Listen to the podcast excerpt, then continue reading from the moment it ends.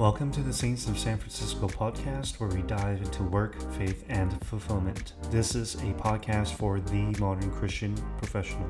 I'm your host, Isaac Hall.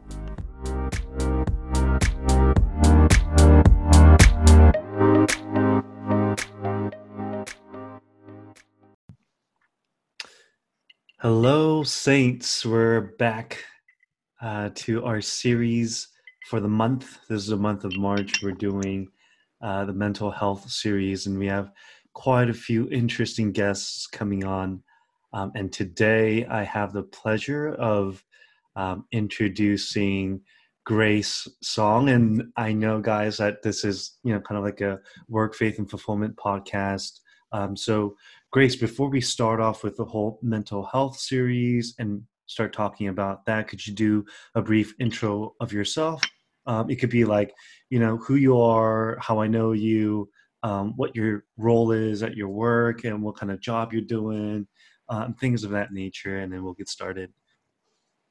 Yeah. Hi, everyone. My name is Grace. I know Isaac through 99 Church in SF. Actually, we probably met at Soda before 99. Um, but yeah, I'm a believer my whole life. I'm Korean American since people can't see who I am. And uh, I'm the youngest of three. Um, I was born and raised in New York, and by day, I am a product manager in tech. And um, yeah, that's, that's pretty much it. I like it short and brief, but there was a, there was a lot there. uh, I I thought about this intro for a little bit, Uh-huh. and I was like, Uh-huh. eh, so much like I don't know. Maybe it was a little dry, but anyways, yeah. Those are the basic facts. all right. So I do have a, a short icebreaker for you, Grace. Are you ready? It's kind Let's of like it. half would, would you rather, and then like, I mean, it is it is pretty much would would you rather, but I have a pun- bunch of random ones, and I think you'll like half of them, and the other half you'll be like, "What the heck is he talking about?"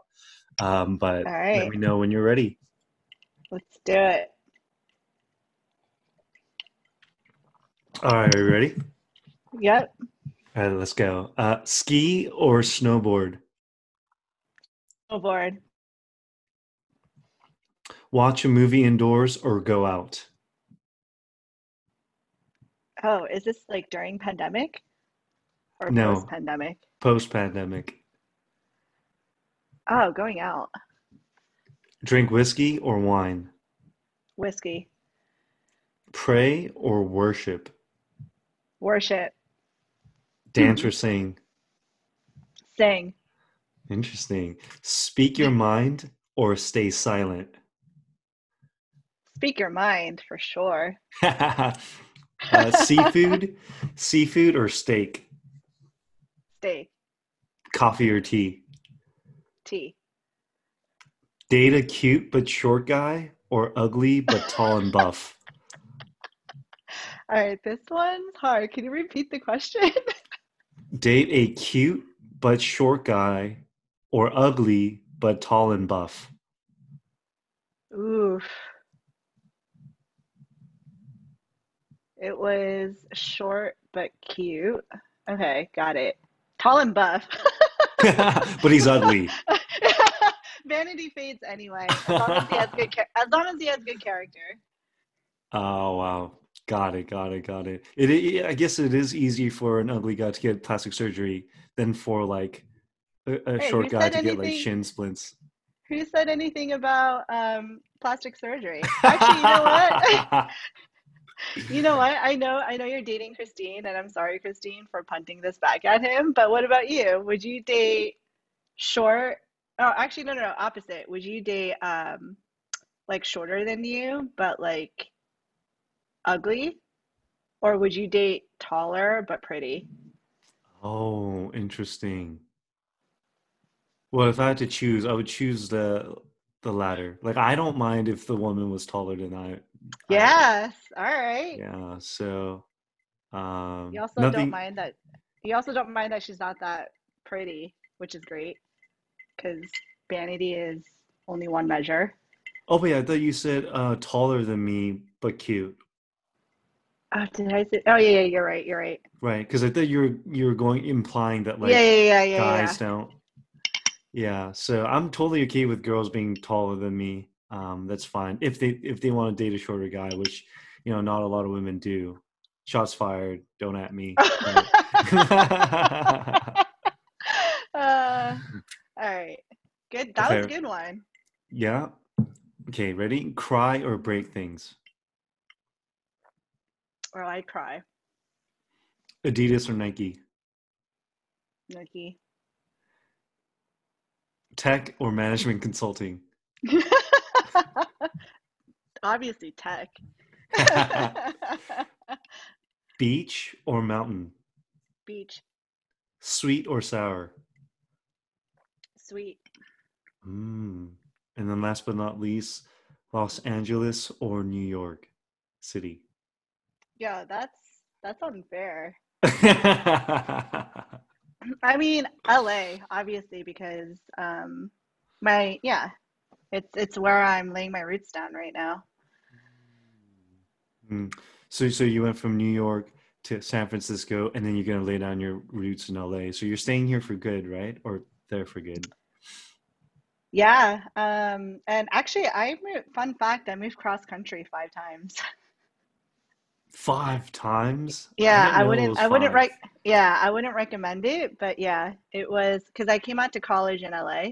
Yeah. That was one from high school, and then I moved Uh-huh. back to New York after, Uh-huh. and then I moved back to uh, LA to work in animation industry. I, I Oh used to help produce cartoons, and then I came back to the East Coast to be a management consultant. And then I moved the last time, I hope, uh, to SF from New York. Wow. I know. That's pretty intense. Seriously. I mean, but you ping ponged around like the best cities. Or I don't me. did. Don't at me. I did. yeah, the listeners might just get a, a little bit triggered right now. But I mean, SFLA, New York. I I, mean, I I was very lucky. Yeah. awesome. for How sure. how how'd you enjoy the icebreaker? It's good. It's good. You, you were creative. You were creative. Yeah, were are you you- you're currently? I think for guys out there, that is that like a good way to figure out someone or know a little bit more about someone? Like this type of icebreaker. With the icebreaker? Mm-hmm, mm-hmm. Yeah, I think it's I think it's fun. You know, it's it's a way to break the ice, especially given uh and it's a fun way to get to know someone, right? Because for listeners out there that don't know who I am, Yeah, I think the answers say a lot, to be honest. That's my that's oh my really? opinion. But What's your what's your interpretation? uh I mean, I would probably have to process it a little bit because I did throw out a bunch, but I think, you know, once right. I triangulate your choices and then and then kind of do my own analysis, I think there's going to be a lot revealed. Uh, that's m- more so I, I look oh, I like I, snowboarding or yeah. I look I look forward to your insights report at the end of this. Are you gonna put it on your dating profile? Well, first I have to I have to see if it resonates. got it, got it, got it. Well, I'll send you that white paper statement very soon.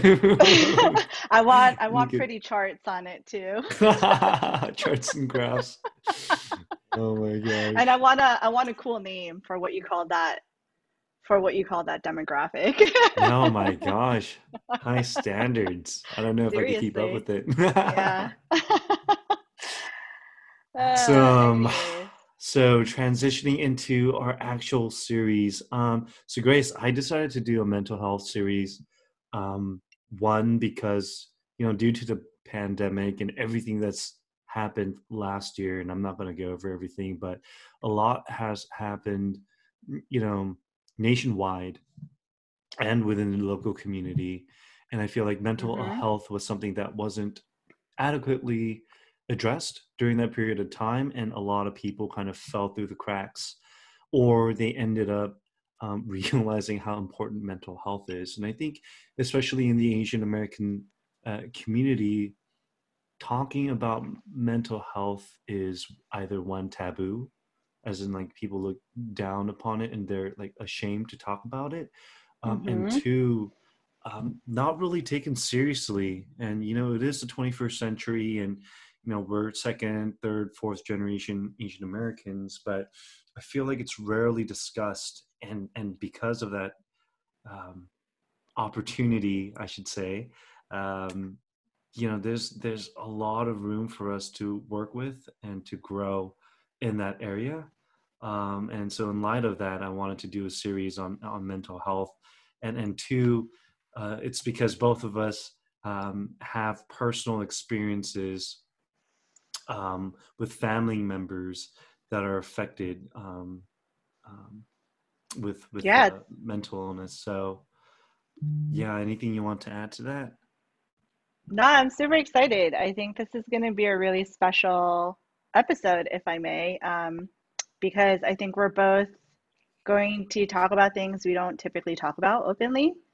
And I think that's why I'm excited to do it with you. I'm here to partner with you to talk about something that is not talked about. And I completely agree. I think there's a lot of negative stigma when it comes to mental health. And um, part of the reason why I wanted to do this with you was, and to have a casual but productive conversation around this is because I think it's not talked about enough. And I don't think not talking about it should be normalized. Definitely, definitely. Um, couldn't have said it any better. Uh, definitely uh, resonates with me. Um, but yeah, so did you want to open us up and, and, and talk about? Uh, I know you did a little bit of homework, but um, in terms of Yeah, how should we stats do this? How should we uh maybe we could talk about like uh maybe we just go for it and just say like yeah, we both grew up with brothers who are um diagnosed with schizophrenia.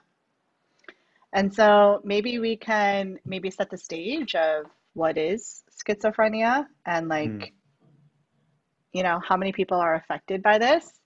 Um, I think it's important to kind of like lay down some context of yeah, um, so yeah, schizophrenia is a it's a disabling chronic serious neurodevelopmental disorder that affects the brain and it impairs how people who suffer from this how they think feel and behave. And um, you know it it when i was looking up like how many people are truly affected by this and a common stat um, across um, across credible sources like WHO, uh, the National Institute of Mental Health, and um, Schizophrenia Related Disorders Alliance of America. A lot of people say that it's about like 1% of the world's population, um, which is in 2019 numbers, that's like at least 20 million people around the around the globe. And um, you know, according to 2016 US Census Bureau figures, that's 1.1% of the adult population, which is about 2.7 million adults at least in the US alone. Yeah. And um, yeah, maybe like I'm curious, Isaac, how did you find out um, that your brother had schizophrenia? yeah. Oh my gosh. So so Saints, this is the first time. Um, it's a it's like a host slash guest situation, but but but the first time that you know I'll be talking a little bit more about you know my end, my side, and kind of my story with all of this. But um, yeah, uh, I don't agree with that stat um, only because I've realized that a lot of schizophrenic cases and a lot of schizophrenic people don't get reported. Oh, Um, yes. and Thank you they, for bringing that up. That is true. I was going to mention that too. yeah. So, you know, I, I agree with it to a certain degree for at least people who have been registered as uh, schizophrenics who or who Mm-hmm. uh, have gone to a clinic or a hospital and they've been uh, classified as uh, having schizophrenia. But you know, you know, seeing people in San Francisco too a lot. I just walk on the streets and and notice a lot of people with symptoms or cases of uh, schizophrenia, um, whether it's like hallucination or talking to people that aren't there, um, and just uh, weird tics and things like that. and um, I realized a lot of cases are unheard of. It's just like left in the dark, and and that's one thing mm-hmm. that I want to put out. Um, but yeah, to answer your question, the first time I realized my brother had schizophrenia was back in 2016, I think. Yeah, no, November of 2016. It was my first semester of law school. Uh, we had Thanksgiving break, and right after Thanksgiving break was uh, my first set of uh, exams in my mm. one whole year, and and so I thought maybe I should stay up in San Francisco and study for these exams and then go down. But instead, I decided to see family, and I thought, hey, what the heck? I could study down in LA. Mm-hmm. And uh, I went, and before I went down, my dad and my mom kept this from me because they didn't want me to be bothered by this information while I was studying my first semester of law school. But they said, Your brother's unwell and and and I I wondered what, what does that even mean? Like he's mm. unbalancing and he's like sick or or he has right. like a disease or like I don't I don't know what that meant, but I don't think in their vocabulary as um, you know Koreans who don't speak English but who haven't been exposed to mental health and mental illnesses mm-hmm. in general, it was very difficult for them to even communicate what that was. So I was like, all right, right. whatever He's like, yeah. I went down and I saw him. I opened the door and I saw him and I was completely shocked. He had shaved his head completely, like like he had no hair because he shaved it off, um, and he had lost around like fifty to sixty pounds, and wow. he was like gaunt and not the person that I said goodbye to when I left for school. Um, How old was he at this time? Oh my goodness. This was five years ago. Um, so he was he was my age actually now. I'm 29. Um, and he was 29. Oh wow. Yeah, and it's it's interesting because you know the statistics show that um, by the time you get to your late 20s, early 30s, mm-hmm. it's yeah. less likely for you to have schizophrenia. Right. Um, yeah, so they say interesting. Yeah. Yeah, they say three quarters develop the illness between 16 to 25 years of age. Yeah. Um, and yeah, that that's wow. That that's yeah. a huge shift from like when you said goodbye. Like, what was he like when you said goodbye to him? Um, I don't know. Good weight. Um, it seemed like he had some of his me- mental faculties, uh, or all of it, then, and I didn't mm-hmm. really notice anything um, weird or hear anything weird when I lived with him or anything out of the ordinary. Um, mm. And I came at that happened, and then I went into his room because my dad was like, "You should go into his room and see what's going on." And he literally had drawn lines with a pencil, um, like everywhere. There wasn't a space on his wall, an inch on his wall where there wasn't a drawings uh, with a pencil. Um, and wow. eventually I, I, found out that, you know, um, you know, sch- schizophrenics are, are paranoid and mm-hmm. they go on Reddit, they go on these forums and the internet can be a, a terrible thing. A computer can be a terrible thing for schizophrenics because they go on and they think that they they read all this information on forums and sites and think it applies to them. And then mm-hmm. they start experiencing these phenomenons or they think they are um, right. and and so like gang stalking was a big thing for my brother um, which is like the government hiring certain people or there's like splinter cells that come to ruin your life and they're everywhere and they want to make sure that you disappear off the face of the earth or give you the hardest time possible. And so he thought there was you know energy or like you know, um, like radiation coming from behind the walls, and there were people uh, in the ceiling above us on the roof, and you know, people speaking to him in his head, and they're reaching out to him somehow because they had like a chip implanted in his mind, and all these crazy stories. And I think when I first entered his room, I saw him. I was shocked at how much weight he has lost, and he just didn't look like a normal person. Like he was gaunt, like his gaze was completely off. Um, and I went into his room and I saw all of that too as well. And I just, I went to my room and I closed the door and I just cried. I just broke down because it was wow. such a sh- shocking thing yeah. for me to see and and experience. And um, you know, I don't wish that on anyone, on anyone yeah. to see their older or younger sibling um, experience and go through that, and for you to witness that. Um, yeah, yeah, that's like you know the high level version for for me, but I'm I'm wondering what that moment was for for you, Grace. Whew. Yeah. Um, so I, am glad that you brought up that you don't agree with that statistic because I was actually surprised at how small that was in terms of how much it affects like the like the affected percentages of the population.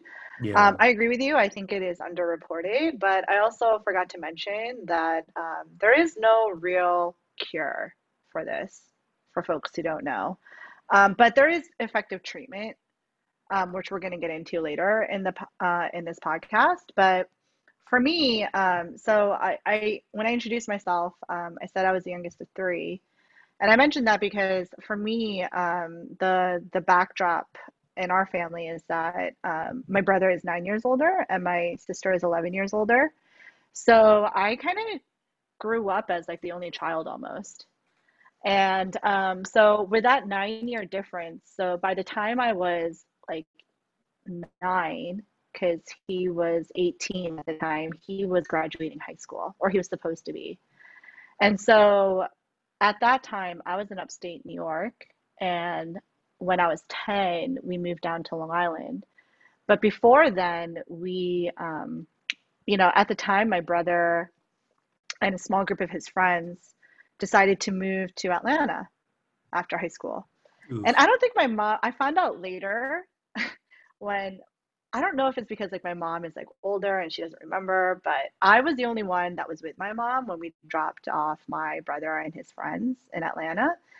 And um, I thought my parents knew that he was dropping out of high school, but I don't think Jeez. they knew the implication of that. I don't know. There was yeah. there's a little bit of confusion on the story when I went back and asked my mom about that time. But basically, like he was in Atlanta and then, you know, I'm a little kid. I'm stupid and naive at that time still. And he was really mean to me because, like, you know, he's an older brother. It's like that, like, classic older brother, younger sister interaction. And I was happy that he left the house. I was like, finally, I get to do my own thing. I don't have to worry about him. He's not going to annoy me and like be a jerk and yeah. all these things. And then all of a sudden, he came back home when we moved to Long Island. And I remember my mom telling me, hey, by the way, his name is Paul. And he was like, hey, Paul's coming back. Something happened. I, he collapsed on his way to work and he's in the hospital. And so, because of that incident, he came back home um, and we wanted to make sure he was okay. But when he came back home, he something was different about him. You know, in that same vein, like in that same shock that you've experienced, like for me, like I I was like something is seriously wrong. And he was crying a lot. He's crying like every day. And if you know my brother like beforehand, he's really strong. He was really athletic, he was really popular in school. He has a very strong personality. Like you don't mess with him. You know, like he could stand up to anyone and every he had this swag and he was really popular. Um, he didn't have good grades, but he had his sports and he had like his swag. Yeah. And for him to come home and cry was a big deal to me because mm. that's already out of character. Yeah. And he was crying as if like the world was ending or something was like deeply disturbing him. And it wasn't like he broke up with a girlfriend. It wasn't like, you know, he was going through some like normal life ebb and flow challenge. It was like something deeper was happening that yeah. it even scared off my parents. And you know, my parents, they were doing backbreaking work at the time. We had like, you know, like any other immigrant family, they uh, owned a dry cleaning business, a couple, Yeah. and they were working from 7 a.m. to 7 p.m. So they didn't have time to deal with him. yeah. And I was so scared of like what was going on with him because I didn't know how to deal with it because I was only 10. I was in fifth grade. That I was like, I don't know, Amma Appa, you guys do something about this. And for podcast listeners, Amma Appa means um, mom or dad in Korean. And um, so basically, one day, my brother, he was desperate. So he came to my dad, and my dad's store is walking distance to where we were living. And then, um, you know, as I mentioned, I, I grew up as a believer. Um, and, you know, my parents are strong believers. They're always serving in church. I almost joke as if I grew up as a pastor's kid because they were always at church too. And I was always the first and last one to leave with uh, the other pastor's kids. So, um, and my dad was praying, but he knew something was wrong. And so he called in, he called my youth pastor at the time. And he's like, hey, can you come by? Um, and he has a background in counseling. And he's Yeah. like, can you just talk to my son? You know, something's going on. And by the way, this is my birthday when this all went down. And, uh, you know, I think for me, my birthday wish at the time was just like, uh, I hope he just feels better because I'm tired Mm. of him feeling this way. And what happened was, like, my youth pastor came and they prayed for a while. Like, he was praying over him. I could hear my brother shrieking and like crying and saying, like, help me. You know, like, it, it was really hard for, like, Mm. I started crying because, like, Yeah. I didn't know what to do when I was hearing that. And long story short, my my youth pastor knew because he's he's um, certified in this area. Like he can tell something's not right. Mhm. And so he asked my brother, "Hey, do you want to go and get some coffee?" And instead of going to get coffee, they ended up going to the hospital, and that's when we found out that, you know, he, that's when he was formally diagnosed as schizophrenia, and um, and he was actually initially diagnosed with like paranoia too, because he was paranoid, and um, that that event has changed my life forever since then. It changed it changed our whole family's life. Yeah. Yeah. Dang, we're going we're going deep and personal on this. um, but yeah, that's that's how it went down for me. Yeah, yeah. I think we can just go move forward and just talking talk about um you know how it impacted us. I mean, you're way younger than I was when all of this started. and I'm Yeah. sure both of our brothers are are different in terms of like you know, not Yeah. just their you know, um I guess I should say symptoms of schizophrenia, but they're just different people. Um, Yeah. and you know, our families are both, you know, we come both come Korean American backgrounds, but it was Yeah, probably totally. slightly different. And you know, how we both internalized it and, and worked with it, Mhm.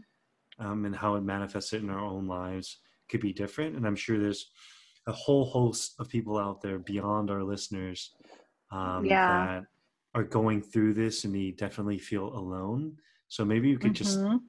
talk about you know how it impacted us how we dealt with Mhm. it and, and just growing up with that yeah Yeah, maybe we can kind of like pepper. bounce off What yeah yeah. i like it What um what how did like what comes to mind when you think about like how it impacted you?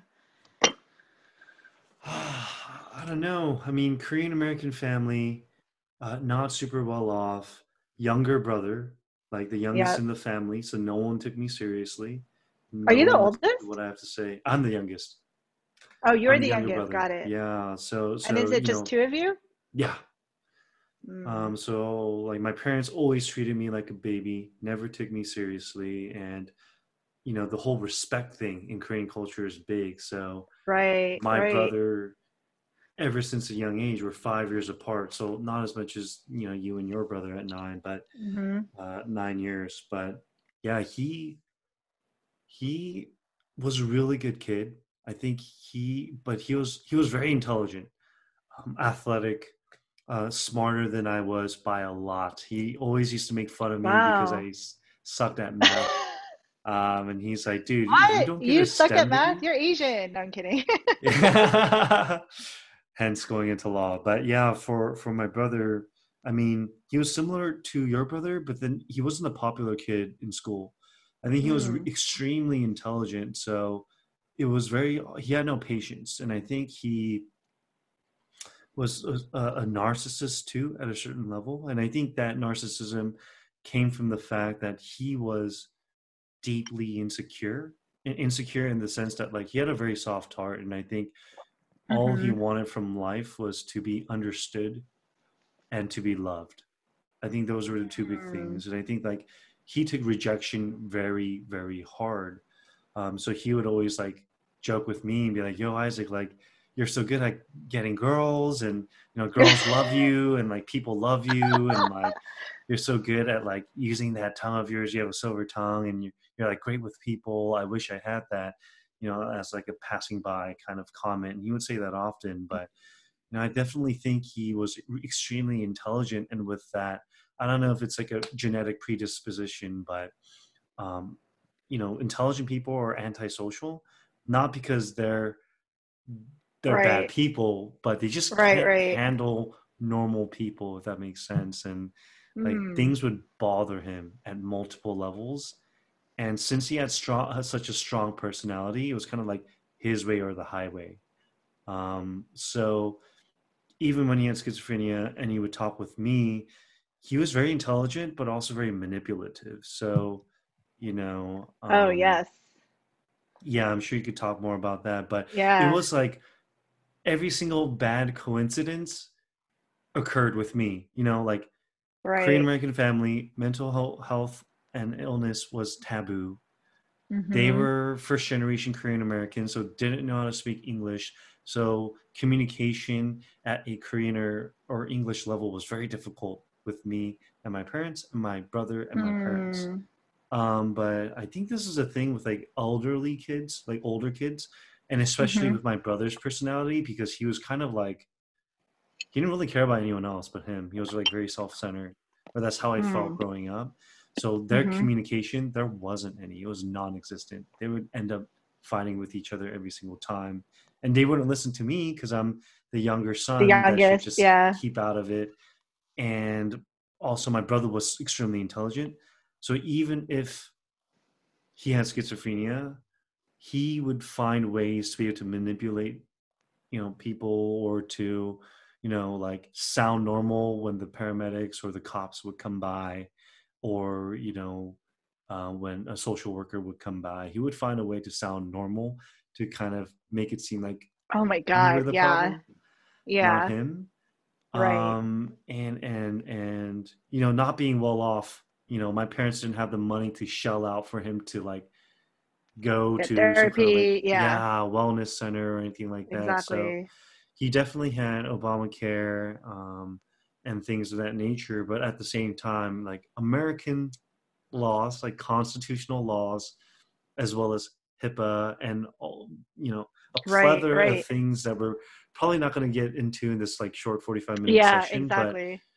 it's very hard unless you get custodianship um, through courts um, for Mhm. him to be you know forced into anything or for us to administer any kind of help if he didn't want it because he's legally an I think adult you mean conservatorship, right?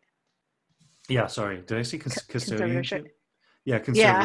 that's the right word um, and i think due to that he understood the laws very well as well so Oh. he he knows that Wow. if he isn't an immediate threat to himself or to others, Mhm. and there were no evidence of violence that he's Right. committed to anyone, and he, as long as he didn't say "I want to kill myself" or thinking of suicide or anything of that nature, it's very hard legally um, Mhm. to get him into a situation where we could force help for him. And obviously, there's something called the 5150, um, and we could get into that a- as well. But all this to say, What's think what's one fifty again? I mean, high level for the folks who don't know. Yeah. Right. Um, it, it, it's an opportunity if if he acts out of line and and he does in that specific moment um, is a harm to himself or harm to others, and he's done things to show that, then pretty much we can call the cops um, to have people come over and take him away against his will and put him inside of a clinic or a facility and and the bad thing about that is one these clinics and facilities don't really treat um, uh, mental Right. health patients very well and two it only lasts for you know don't quote me on this one but anywhere from like two weeks up until they deem him to be okay and not a threat to himself or to others so they Mhm. might have not even gone to the root cause of the issue or administered any you know kind of substantive uh, solution or medication for him but as long as he's in that facility and he seems okay there's not enough rooms there for them to hold him indefinitely and get him the, the right type of uh, treatment that he needs so he just gets released and you know once he gets Mhm. released after like 10 to 14 days then what happens? He just comes back home and there's you know um, chance for retaliation because he feels like he's been not only abused by the system but he loses a lot of trust in the parents who made the call to put him in that kind of position and situation. So now you know my parents are worried kind of for their own safety and all you know any type of trust that remained uh, within the family it disappears because he thinks that my parents turn their backs on him um, but i mean essentially it's what a 5150 is um, Mhm. and I think that was a traumatic experience for my parents too when they first had to make the make the call because he was uh, blow torching himself. Oh my gosh. and um, yeah, and then my parents called the cops and they came through with uh, paramedics and a social worker um, with the police officers. Uh, they had to kind of coax him out of his room, and the entire time he told my parents apparently that he would kill them. Like, I can't believe you betrayed me. You guys betrayed Right, me in Korean Right. and said, "The next time I see you guys, I will sever sever your heads." Like like Yeah. extreme language where Extreme language, yeah. it's very tough on my parents to even make that call, but two to hear that coming from It's heartbreaking. son. Yeah, it's very Yeah. heartbreaking, and they're Yeah. also scared. So there's a lot of mixed emotions and feelings, Yeah. and a lot of hurt and pain on so many different levels. And um, I, I personally wasn't there to experience that, but even just hearing them talk to me about that whole situation over the phone and them still worrying about how he's being treated uh, at the at the clinic, um, you know that that affects me in turn. It's just so many different things. So much it's so much stuff. Yeah. It's so it's so much So on much so many different yeah. levels, but yeah, I mean, I, How- could go on that- and on, but yep. Yeah. How did that affect you though as a person? At the at the time, Yeah, or even Or- now. Like how does that how does that like yeah, what's the impact of all that on you? One I think. I mean, we'll start off with with the bad news. Is just like Yeah. I think jadedness. Mm, Um, one just initially questioning God and why He would allow this to happen to people, schizophrenia i- as a whole, and then how it breaks apart the nuclear family in ways Mm. that no one can possibly imagine. You know, it's Yeah. one thing to like lose money, and it's one thing Mhm. for I don't wish this on anyone, but cancer. To be honest, that's a terrible, terrible thing. But I personally don't think it's as complex as schizophrenia in the way or that- disabling or yeah. I I totally hear what you're saying. right, right, and, and so I it just Which by the way doesn't mean we're diminishing cancer downplaying cancer. Yeah, Yeah, it's a We're terrible not. thing, Yeah. and it affects families in in terrible ways. But I think schizophrenia is just different um, in, in ways where it's tough to talk about and it's very complex how it, It affects is. people. But I think mentally and emotionally, you know, I've kind of become scarred, and uh, it's just Hmm. Taken out a piece of me that I can't even put into words. And I think even growing up too, my my dad was never around because he was working six days a week, Yeah. and then on Sundays he would go to church, do the same things. Yeah, same thing. did. Yeah. Um, so like emotional conversations, proper communication, learning how to express ourselves and our feelings and to find closure was never a thing for me uh, or for my brother. And I just think it Mm. hit him a little bit harder. Um, and he's uh, also, I think, a little bit more sensitive um, than than I am emotionally. Um, and Mhm. so it's really tough to put it into words. But I think that like a part of me is lost, like permanently, like Mm. it's missing, and I don't even know what to even call that or what it was. But I am not a Mhm. whole person uh, through that experience, and I think there is trauma as well that I haven't tapped into and talked about with a therapist. Um, so maybe maybe I should figure that, that out for myself. But I think too, um, the good news is like I know gratitude. I think I know what gratitude is because Yeah.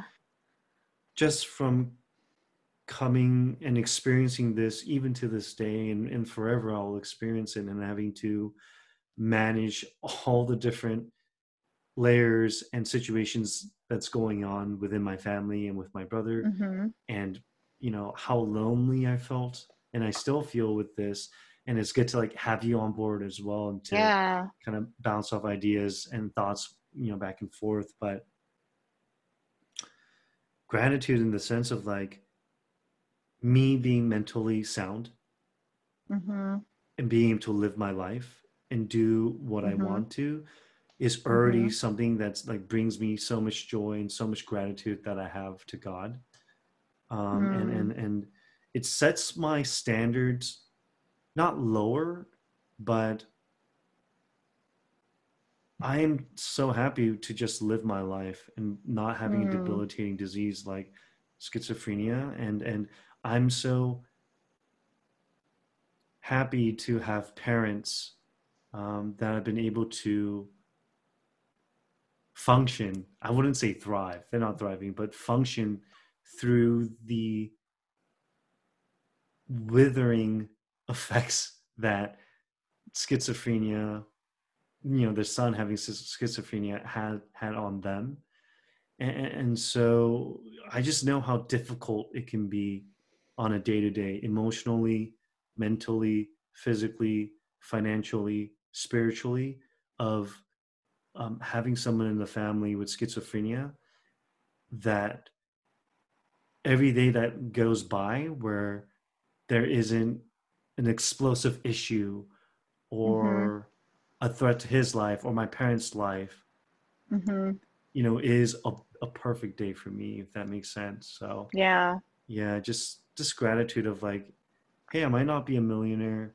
I might have I might not have, you know, as many followers as I would like on Instagram or you know, I might not have as much social clout with my friends or, you know, be able to bench three plates or make a lot of money or whatever it is, but it none of that really matters in the face of like what I've experienced and just gone through. And I, I think there's so many things to be grateful in life that people don't realize and just take granted for. Um, so I think that's like one good thing that's come out of it. But you know, enough enough about me and and my stories and and you know, I feel like I've been talking a lot. But for you, Grace, could you kind of like give your two cents as well and what you've learned? Yeah. Well, first, I, I I know how hard it is to share something so personal and vulnerable for us on on like a stage like this. Even if it's like two people that are listening to this, it's like a big deal. Um, and so I just want to say thank you so much for sharing.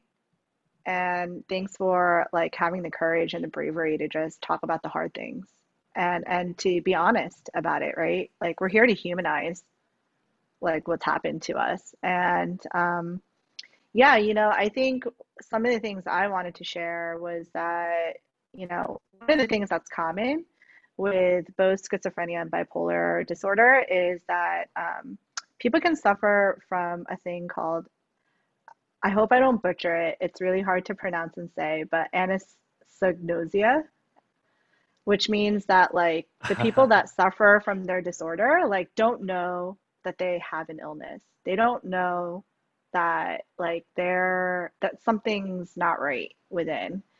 And because, uh, and the stat here is like about 50% who suffer from schizophrenia suffer from this. And, and, and it's a lack of insight into what's going on with them. And when you don't have that insight and you think you're okay, then it's it's problematic because you're thinking that people are trying to force feed you medicine, to force treatment on you, and you're you're uh, it, it's so easy to relapse when you're going through this. And I want to share this because uh, my brother suffers from that. Uh, he doesn't think anything is wrong with him. And I am heartbroken over his condition because um, that is hard, you know? Like, I can't imagine what it's like in his shoes when I try to put myself in his shoes of like, you don't think anything's wrong with you, but everyone in your nuclear family that is supposed to love you and trust you, um, it, it, like, thinks you need help.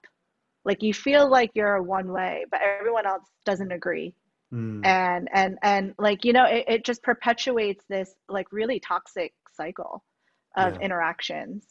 And um, for for us, you know, like you found out in 2016. This happened to me in 95 and in the 90s. And mental health is not where it is today, where it was like my brother has been living with this for 20 years now. And and our family has been going through this for 20 years. And I think why it's so important for me to share my story is because where I started is not where I still am today. Mm. And where I started in when I was growing up with this from fifth grade to now, and like I'm deep in my adulthood right now, adulting. And um, when I grew up with it, my parent, my it was the dirty little secret for us. I grew up with a lot of shame. I couldn't talk about it and even if i could talk about it with like really close friends from church like there that that was like the only place i felt safe enough to talk about because mm. that was like the only environment where i felt like you know what maybe god is there so he'll protect me if i share this yeah. and even they would cry and i would be numb at that point and i wouldn't be crying so i didn't want and i felt worse you know, like when someone else is crying over your situation and you're like, wait a minute, I'm supposed to be crying. and I, I, I, but, and it's not because I didn't want to cry, is that I had no more tears to cry anymore at that moment.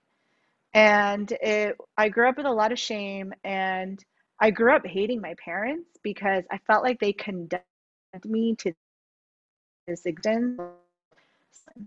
Not being able to talk about it, not being able to like be open about my life, not feeling like I had the permission to ask for help. Like mm. I had to carry on as if everything was normal.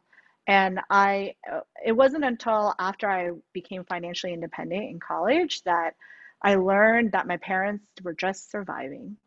You know, yeah. to work from Monday to Saturday, 7 a.m. to 7 p.m., to come home to like the youngest child that needed to, um, that needed help but like i i was on, honestly my own parent since 10 ever yeah. since that event happened all the attention went to my brother and yeah. any milestones or even if i got straight a's or even if i got first chair playing the violin like all my accomplishments didn't matter because my mom didn't want my brother to feel less of a person than he already did because mm. he was already getting so much hate from my parents yeah. But uh, and I feel bad for my mom and my dad because you know at one point they had to choose between me or my brother because an event happened um, and and my brother was um, he was abusive towards me in high school because he would take his anger out on me yeah. and it came to a point where i got so angry at the situation that um,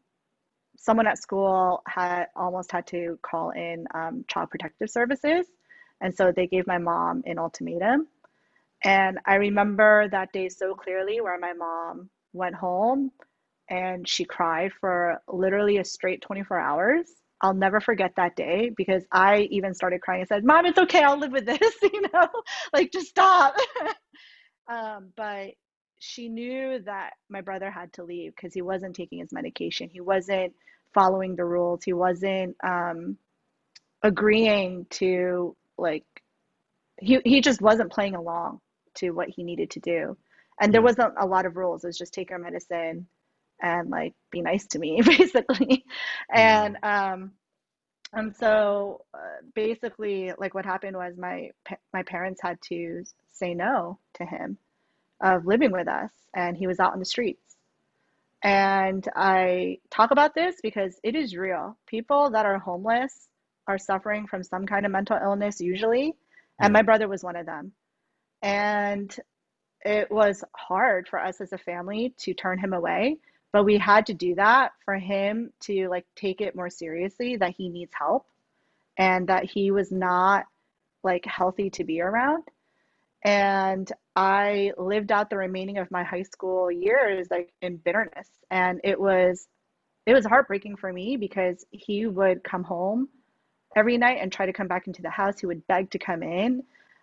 My dad, he's like a he, you know, he's my my parents are very traditional yet they're liberal. Um, but my even my dad cried. You know, like it was really rough times for it, it broke us all apart. Like I, I Mm. identify with what you say about the nuclear family being broken apart and my brother has been in and out of hospitals. He's been in and out of the streets. He's been in and out of trouble with the law. I've had to go and clear out his records so many times on my own without a lawyer because we couldn't afford one. I didn't grow up with a lot of money. So for me to even consider counseling, like the cost of counseling is so high.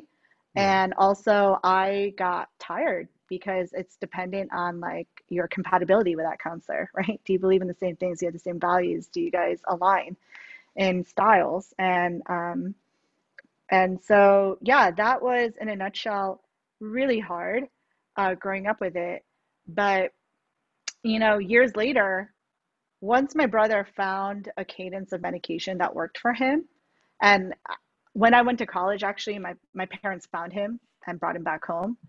And I, I really feel my parents, honestly, I think the thing that will always stay with me is like my parents' unconditional love for him.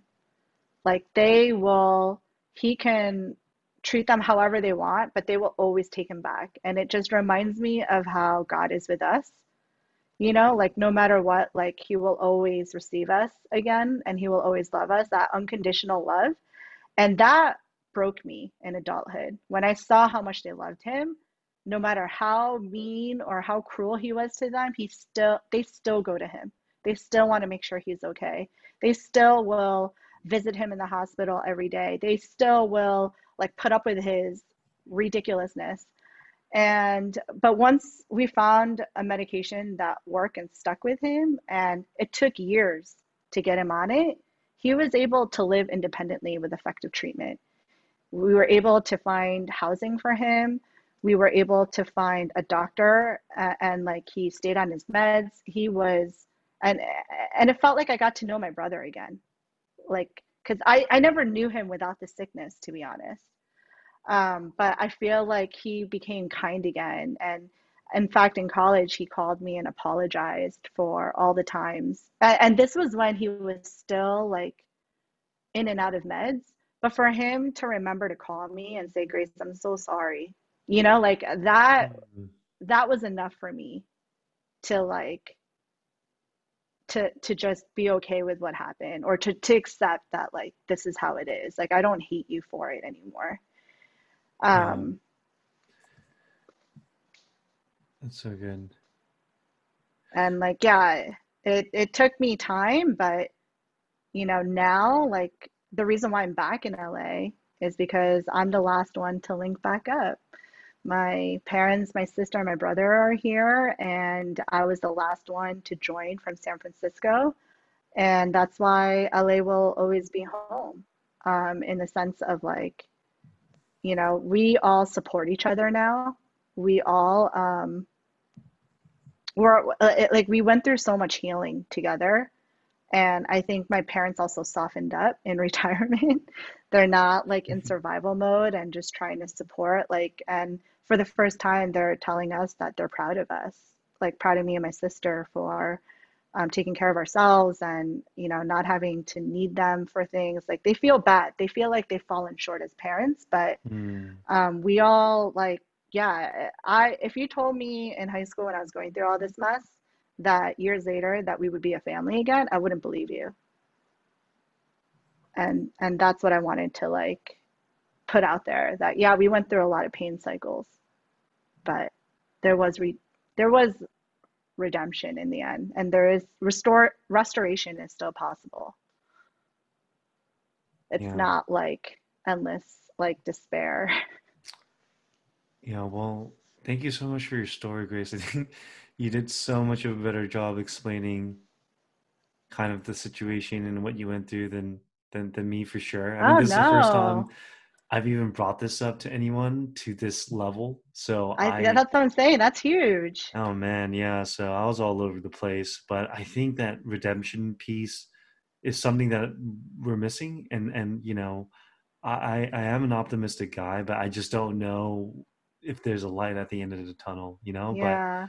I'm so glad you were able to find that moment. So I'm curious, when your brother ended up taking the meds and he he was getting better, I mean, he he apologized and and I'm sure that he felt remorse for everything that's happened. I mean, that's not really the point. The point is to kind of come to terms with your emotions and what you had to go through and Mm, apologizing on mm-hmm. behalf of that. But beyond that, did he ever fully realize or realize at all, even for a second, that like he did have an issue? I mean, he, you know, obviously, you know, asognosia So is a thing, but like yeah. in general, it's tough for them to admit they know something's wrong, but they can't like connect it hmm to the specific problem or issue. Yeah. Yeah. Uh, So, he still suffers from it. So uh, unfortunately, he had up to three years where he was independent, and uh, we had an unfortunate event where he misheard the doctor he was seeing and thought the office was shutting down. In fact, when the doctor was actually switching office locations and wasn't shutting down. So it forced my brother to find another doctor who was not a good doctor, and he relapsed. And that was the biggest lesson for me and my sister, where we were heartbroken. He got evicted from his housing that took us years to set up. And um, and to this day, he doesn't like the medication because it forces you to, it puts him down. It, like he sleeps a lot. He doesn't like the way it makes him feel. It's drowsy. Like he just, I think that's the other aspect of mental health that is hard. Um, yeah, finding the right treatment that works and that like, and to answer your question, like, does he know? No, because like the potential for relapse is there, and when it does happen, it's it's tragic. And we we're going we're in the middle of that right now in the sense of like I mean we're at the other end of it, but he still has um, challenges of relapsing, and he wants a quote unquote mentor.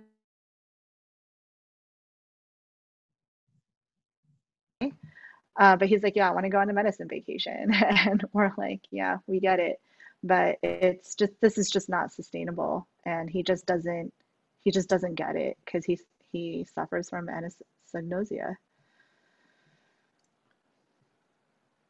yeah, and I think that's that's like also a thing too of like all of your hard work and everything you've done to get to where you need to um it can just crumble it's like a house of cards and Yeah, it's very fragile. All yeah and it's so fragile and there's no safety net for the most part hmm and anosognosia i call it asognosia but anosognosia is it's so tough. It's so tough um especially And combined yeah, with how the law works in the us and they think they're normal and they're smart um, and, and kind of know how to navigate and maneuver through that. Um, but yeah, I'm I'm sorry to hear that he did relapse, and um, yeah, it could honestly just you know the work that was put in, the sweat, blood, and tears, um, But we have like that though, yeah, you know, like it was possible, right? Before we couldn't even imagine that that was possible. We thought he would always need my parents as his crutch, his safety net. And, you know, my parents are 76, 77, pushing 80. My, my sister and I know that like they're not going to be around forever. And um, I, I love my parents dearly and I feel bad for them that they are still dealing with and and uh, you know the son in korean culture is is important it's uh, it's like the king you know it's the legacy it's the heritage and um, for them it, it was hard that their only son got you know suffered from this. And you know it's interesting because when i was researching stats like it's interesting because 40 to 51% of people that have schizophrenia don't get treatment. You know they're left untreated. And um, and it costs the government like 32.5 to 62 billion dollars annually for treatment and like just this just the system in general maybe it's just not the government but just in general treatment is so high because it's so high touch for this type of mental condition and um, when when i read that i was like yeah that makes sense that's in line with my experience they don't want treatment. They don't think they need it. They think, especially if they're paranoid, they think we're out to get them. And and and I'm glad you talked about the HIPAA and the 5150 because a lot of the times when they need help, the family is blocked yeah. from from helping out a loved one. And not only that, if you don't have the money, time, and resources to invest in it, the system doesn't favor you the system works against the people work actually works against people that don't have the income and the resources to fight it and, and i've been through it and and it's heartbreaking um, but once you learn how to navigate the system it, it it's it's it's still hard but uh, but it takes a lot of investment from family members to figure it out and it's frustrating. And even when they are in yeah. this care like they're not treated well. Yeah. you know it's it, it's like who wants to check themselves into this type of place? I don't blame my brother at all for not wanting to go back. Yeah yeah oh man i feel like we could do you know three four episodes on this and uh, yeah well let's um, let's wrap um, it up on a high note. How, like if you could if you could go back and tell yourself you know something like to help yourself get through it like what like what what would be some things that you would tell your younger self? Um i think when i first had the conversation with you grace a good thing to know you know in, in a christian aspect was um to pray to god that you know it, you know when he goes to heaven um he will be fully realized in the potential he was made to be. Mm. And I think that, you, you know, so if good. I told myself that back then, it might have helped. Who knows? Because you're telling yeah. your past self, and you right, right, right. You don't know, have everything. Yeah. Twenty twenty. Yeah. So, yeah.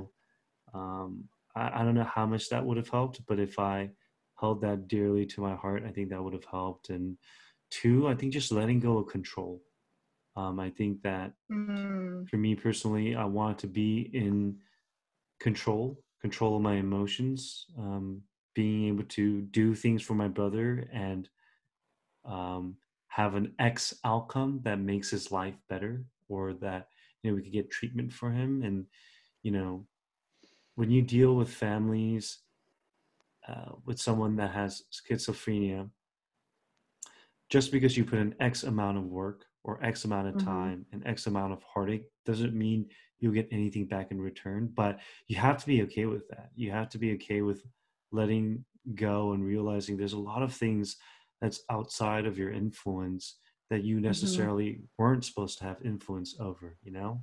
Mm-hmm. And um, sometimes I felt like I was, you know, trying to run through a brick wall. And at the end of the day, you're, just hurting yourself. So I think, mm. you know, put in the work, do what you need to do, be there for your family, but don't mm-hmm. take it so hard when you don't feel like things are going the way that they should for the amount of effort that you put in.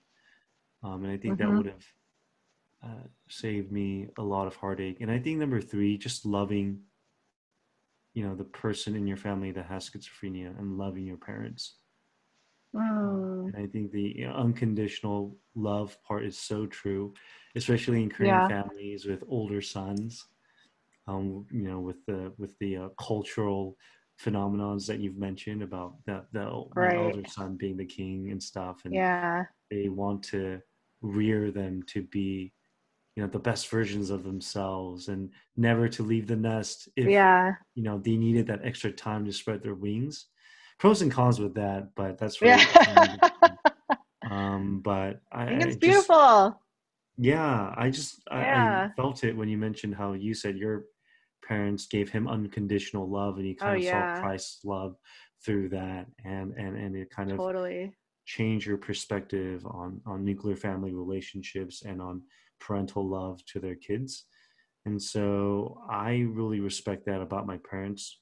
No matter how flawed or wrong i think that is to a certain degree hmm um, I, yeah there's nothing else to say but gratitude for them for holding on as long as possible. Um, and and yeah. How about for yourself? Yeah, you know, it kind of reminds me of uh, the sermon that I heard while we were both attending Soda. And I forgot who gave the sermon, but they told this quick little story of how they were in Sunday school and there's this problematic kid and they wanted to, they needed to discipline him because he showed up late or something happened. And they took him aside and they uh, reprimanded him. And he, ob- he obviously started crying and just started feeling really upset about it. But what I loved about what he um, shared is that, you know, even though he, he told him, it's like, even though you messed up, I still love you. Mm, And I wish someone said that to us when we were growing up. You know, like I wish someone said that to me that, like, hey, even though this is all going on in your life, like you're gonna be okay. Like it, it doesn't have anything to do with your self-worth and who you are. It doesn't take anything away from you that you are good.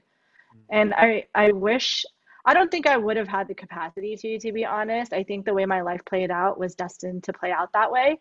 yeah Um, I firmly believe it in terms of my testimony uh, with God. But, you know, like I wish I believed more that I, like God's truths of that, like mm, we are God's masterpiece and that He chose us before He even created the world, you know, like, and, and for me, I know that's that's good true yeah because, you know, when I, people always ask me, like, how did you know God? And I don't have this, you know, conventional story of like, oh yeah, I went to a retreat, or oh yeah, you know, like I just had this, you know, experience, out of body experience. Um, but for me, I couldn't explain it to you, but I just knew when I came out of the womb that God was there. mm, And I, I learned because I had to go through a lot of healing process with all of this trauma that I experienced, that the one part that God protected in me was was that truth. yeah Because, you know, like uh, shout out to Pastor Krista, but you know, when I started my inner healing journey with her, and we were like, I had my first inner healing session with her. She asked me to reflect back on a mem, um, you know, on on a memory, and usually you go to the deepest, darkest memories first. But I started off at the mountaintop and I started off remembering, and I didn't even know I had this memory, but like God planted a memory in me that like I'm this girl running around in pigtails and in these purple overalls. I have the picture of myself with that, but I'm just carefree, happy, and pure and wholesome, like two years old. Mm, And um, and I started at the mountaintop, and and and that helped me realize that like there's this part of me that was still protected, that God protected even with the pain, even before He knew the world would have its effect on me. That like I I think if I didn't have that protection, I don't think I would have believed today that God is mm, real. I wouldn't have that conviction. yeah And um and for me, I I've learned that uh you know, I don't know if you saw that um, documentary Leaving Neverland. It's a it's kind of a controversial documentary because it's about Michael Jackson. yeah Um, but the thing that really struck me about that documentary was that these two guys that came forward and talked about their experiences with their trauma with Michael Jackson, um, they actually went to trial and denied it. And that's why they're getting so much backlash because they're coming forward in a documentary after the fact and admitting that Michael Jackson did do all these things and he already died. Uh, but one of the things that really struck me is that he, Wade Robson, he said, I wish I was ready to talk about this during that trial. I was Mm, so in love with Michael Jackson that like I just wanted to help him, but I wasn't ready to talk about my trauma. It took him years to unpack it. And I mm, identify with that because I shut down with my brother. Like just similar to you, I, I became desensitized. I became, I just intellectualized my emotions. I, I did all the things. But now I, I feel like I'm ready for my heart to take the stage and to tell mm. my head and my mind and my brain to like take a back seat and let my heart express. And and I think that's that's the whole motto of like beauty from ashes, right? Of finding the beauty in my pain. And I'm learning that as I empower myself to tell my story, that there is a lot of beauty in my pain. And that mm, and and that has made me into the person that I am today. That I don't think I would be as empathetic. I don't think I would be as understanding. I don't think I would be as perceptive. I don't think I would be able to care as much as I do today if I mm, didn't go through all that and um, it was really expensive but i think i've learned to be kind to myself and and to mm. not put my emotions on a timeline to know that everything has That's its own season Yeah. to know that everything you know will reveal itself in its time and like that's that helped me surrender to god more and surrender my life and faithfully in the sense of that like I, i've learned to believe more and have more faith that i'm going to be okay Mm. That's so good. It it sounded poetic. I, think you give me too much credit. Yeah, I just think that you're also, I mean, correct me if I'm wrong, Grace, but I think you're you're matured in this process that you have with, in terms of, you know, what you, you know, the fall kind of like with your brother and then the desensitization and then um, you know, burning to oh, ashes and then the yeah, redemption yeah, phase. I feel yeah. like I'm so early on right now for myself personally that it's just like No, I think it's great to to show all sides. talk. Yeah, but Yeah. Oh, um can I just add one last yeah, thing? Because it just came to me when you were talking. It was, um, yeah, I think for me, the the the secret that I learned to or not the secret, but the thing that empowered me the most is I think when you grow up with so much injustice, you know, feeling shame, feeling silenced, feeling like you can't talk about it, all these things, Um, for me, I felt justified in my anger. I, I, I grew up with a lot of anger, I realized, because Yeah, I, I didn't, I couldn't vocalize what I was going through. yeah. That um, I am so, it's so easy to point the finger. It's so easy to blame others because you feel so good in your anger when you do that. And I think the thing that transformed me was um, I, I took responsibility for my pain That's so at one point you know, like I, I realized that, like, you know, I cannot keep blaming my mom. I cannot keep blaming my dad. I can't keep blaming my sister. I can't keep blaming friends that didn't show up when I needed them to. I can't blame other people. I need to take responsibility for my pain and know that I don't have to become my pain. I don't have to be the self-fulfilling Mm, prophecy of a failure. And I think once I took responsibility for it, it started to open up my mindset. And and I, I went from a fixed to growth mindset through that. So that that's the other encouragement I want to give people because I think when you feel like you're a prisoner in your pain, you, you feel so justified in it and and you just it's so easy to just say I'm blameless. that's so good. And I think, you know, especially for our generations, we like finding scapegoats. I think whether or not it's a rational excuse, it's still Mm, an excuse at the end of the day where you're putting that responsibility that you put on yourself in terms of digging through the trenches and finding the mm-hmm, answers and finding out whole. You're mm-hmm. throwing that to the air, right? You're throwing Yeah, that somewhere else. And eventually it's all going to come back to you.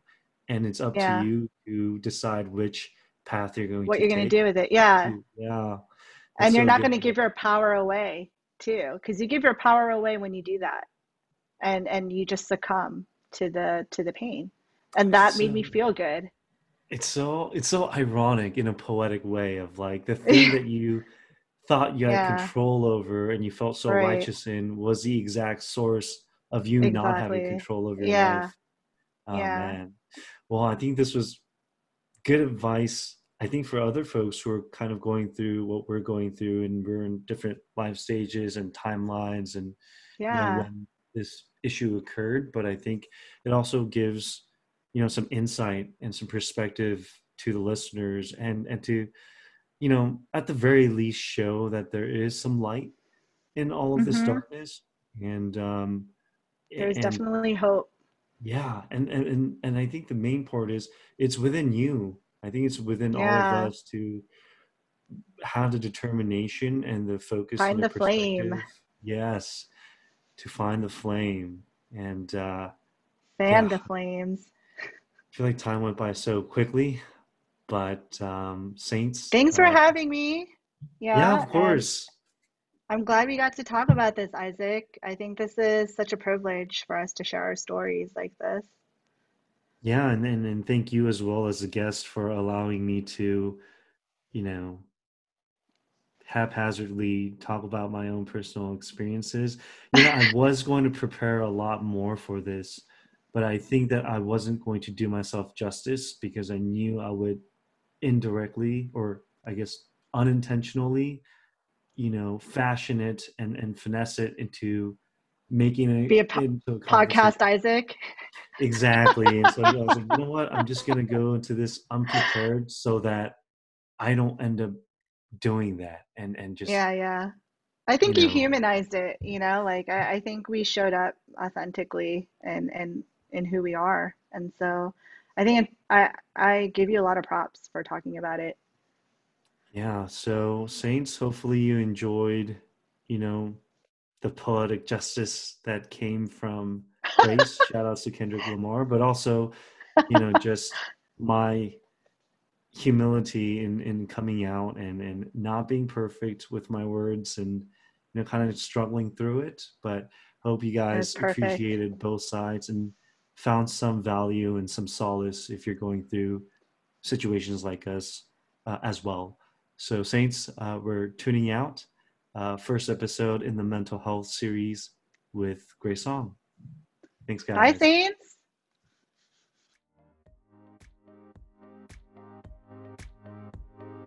Hey Saints, thanks for tuning in. We'll be releasing episodes on the first three Saturdays of every month. See you soon.